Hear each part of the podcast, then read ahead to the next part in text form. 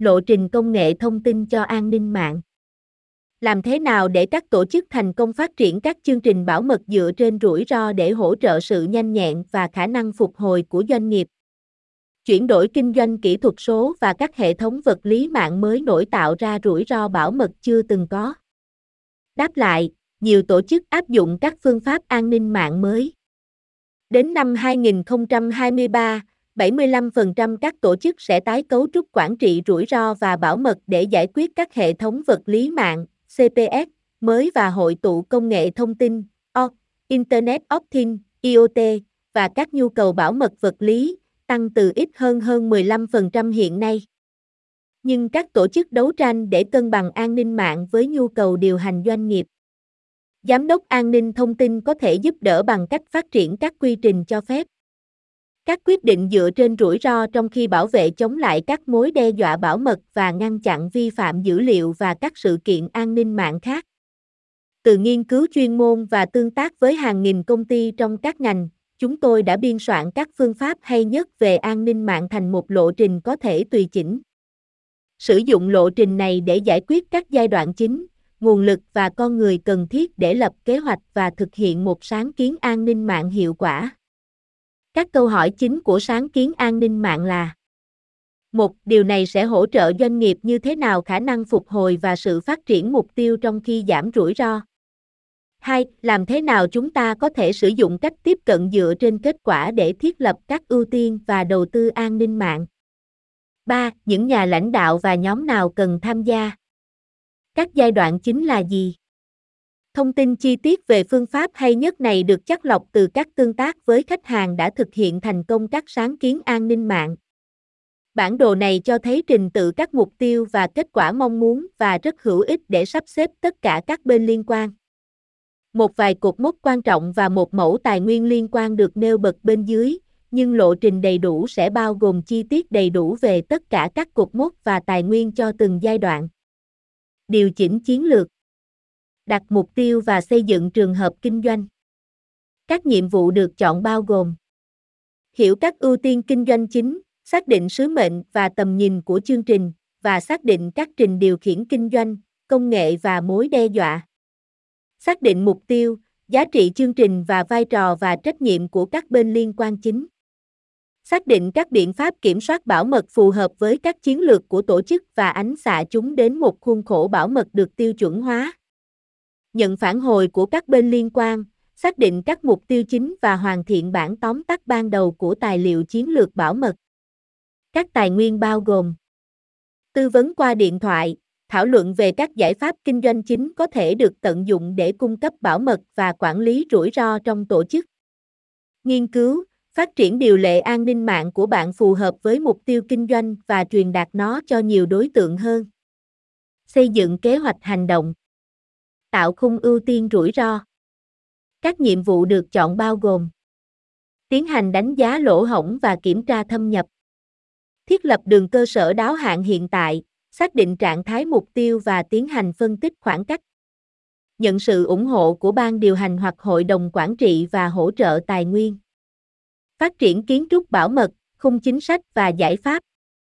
Các tài nguyên mẫu liên quan bao gồm Mua hàng không hối tiếc, dẫn dắt doanh nghiệp đưa ra quyết định mua hàng thông minh hơn. CEO phải quản lý 4 quan điểm chi tiêu để quản lý tài chính công nghệ thông tin. Theo dõi và báo cáo về chi phí an ninh mạng. Bắt đầu thực hiện. Thiết kế và điều chỉnh cấu trúc nhóm. Các nhiệm vụ được chọn bao gồm tích hợp các khả năng, công cụ và công nghệ thiết lập vai trò và trách nhiệm của nhóm bảo mật và xác định các bên liên quan phải chịu trách nhiệm, tư vấn và thông báo. Phát triển năng lực quan trọng và đào tạo cho mong muốn của các kỹ năng còn thiếu sử dụng các số liệu và khuyến khích để thúc đẩy trách nhiệm giải trình giữa các chủ sở hữu. Các tài nguyên mẫu bao gồm tư vấn qua điện thoại, tham gia với một chuyên gia để thảo luận về tiêu chuẩn ke về an ninh mạng. Nghiên cứu, đọc về mối đe dọa an ninh mạng và tác động của nó đối với doanh nghiệp. Hội thảo tại chỗ, thảo luận về các bước chính cần thực hiện để giảm nguy cơ tấn công mạng khi làm việc tại nhà. Xây dựng và hoàn thiện chương trình.